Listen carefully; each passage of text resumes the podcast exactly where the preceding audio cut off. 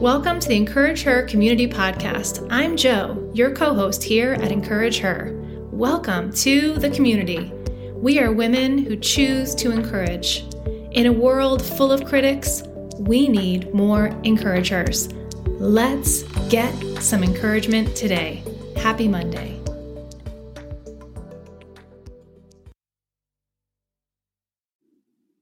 Good morning, encouragers. It's Joe. Welcome back to the Encourage Her Community Podcast. We are in the midst of a 21 day series of biblically declaring truth over our life. Here we go with day 19. Day 19. I am powerful because of Christ. I am powerful because of Christ. The hope of glory lives in me. I am powerful because of Christ. The hope of glory lives in me. I am powerful. Because of Christ, the hope of glory lives in me. It's a pretty wild thing to think about. We're coming up on Easter, so I've been thinking a lot about what Jesus did for us and how he died for us. And I want to bring us right to the moment right before he goes. He was only here for 30 some years and was in ministry for about three years before he gave his life uh, for us. And he left us with a job. So we are in Matthew chapter 28, and I'm at verse 16, where this section of scripture is often titled the Great Commission. It's where he's commissioning the disciples to go and make disciples. We did a whole series on this. If you look back in the podcast, the Great Commission, Matthew 28, I'm starting at verse 16. Now the 11 disciples went to Galilee, to the mountains to which Jesus had directed them. And when they saw him there, they worshipped him. But some of them doubted. And Jesus came and said to them, All authority in heaven and the earth has been given to me. So, this part of scripture is after he's been crucified, has risen and come back again, and 11 disciples are seeing him in disbelief that it could be him after seeing that he had been crucified. And you see 11, Judas didn't show up. Judas was missing. Eleven came and they worshipped him when they saw him. And he said to them, All authority in heaven and on earth has been given to you. Go and make disciples of all nations, baptizing them in my name and my Father's name, teaching them to observe all that I have commanded you. And behold, I am always with you to the end of the age. So he's left, he's come back, and he's left the disciples with this great commission of going and making disciples. But he says to them, All authority of heaven and on earth I'm leaving in your hands. Talk about power. All, all the authority of heaven is in the hands of the disciples. And then they're asked to pass on that authority to others, to spread that to others. That includes us, believers of this day. Seems like far off that time of history, but it's very much alive and active in our lives today. As believers, we have that same power. We have that same torch that's been handed off to us to go and make disciples, to go and spread the gospel, to go and spread the truth into the world. In Luke 9 1, you see here when Jesus sends the disciples out. And he called the twelve together and gave them power and authority over all the demons and to cure diseases. And he sent them out to proclaim the kingdom of God and to heal.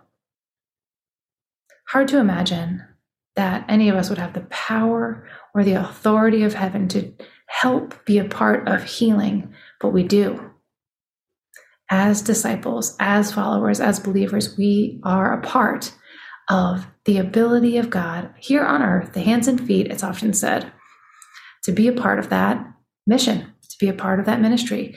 We have the power through Christ in us. Of course, no kudos to us, as we've been saying throughout this whole series. We have the power. He's given it to us. He left it here because he wants us to be a part of that. He can do it without us, but he wants us to be a part of it. Then we see here in 2 Corinthians 12, 6 through 10. Here we hear from Paul. And I love this because, you know, so far we've been talking about this power, this ability, this kingdom um, power. I mean, that's in us because of Christ. It's unbelievable. But here he's saying, even in our weakness, his power is made strong. Even in our weakness. So, not even in our strengths, right, or our giftings, but even in our weakness, he can give us power. He can use our weaknesses for his good. It says, though if I wish to boast, I would not be a fool, for I would be speaking the truth, but I refrain from it, so that no one may think more of me than he sees in me or hears from me. So, to keep me from becoming conceited, because of the surpassing greatness of the revelations, a thorn was given in my flesh, a messenger of Satan to harass me, to keep me from becoming conceited. Three times I pleaded with the Lord about this, that it should leave me. But he said to me, My grace is sufficient for you, for my power is made perfect in weakness. Therefore, I will boast all the more gladly of my weaknesses, so that the power of Christ may rest upon me. So, even in our weaknesses, we have power. How incredible. Even in our hard choices, even in our mistakes, even in our, um, you know, wayward ways, our sinful ways, God can still be powerful. He can still use our stories right? We said just yesterday, we are not a disappointment, we are a delight. In all aspects of our life, He can use them for His good, for His power can be made through our strengths and weaknesses. That's absolutely amazing. And lastly, in Ephesians 3:20,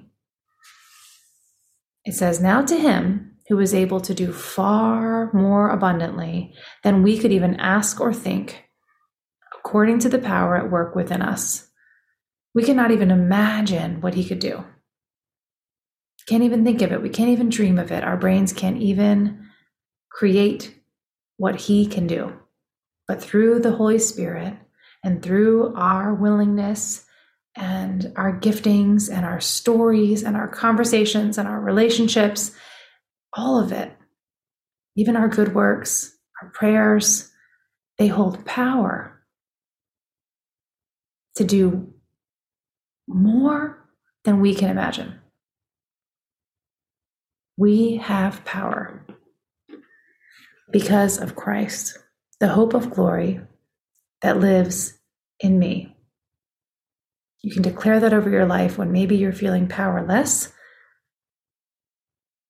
when maybe you're wondering what he's doing, if he could do. Maybe you're feeling weak. Maybe you only see the the wrongdoings in your life and the missteps, He's here to remind you that He can still be powerful through that part of your story. He wants to use all of your story, He wants to use all of you. And we've been left with a responsibility to make disciples, to spread the gospel. And we have the power through the Holy Spirit to do so. Pretty incredible, pretty overwhelming, and pretty humbling. So declare this over your life the next time you need a reminder I am powerful because of Christ, the hope of glory living in me. Ladies, I am so honored that you chose to spend some time with me this morning. I hope and pray that the Word of God encouraged you and that you feel inspired to now get out into the world and be a woman who chooses to encourage.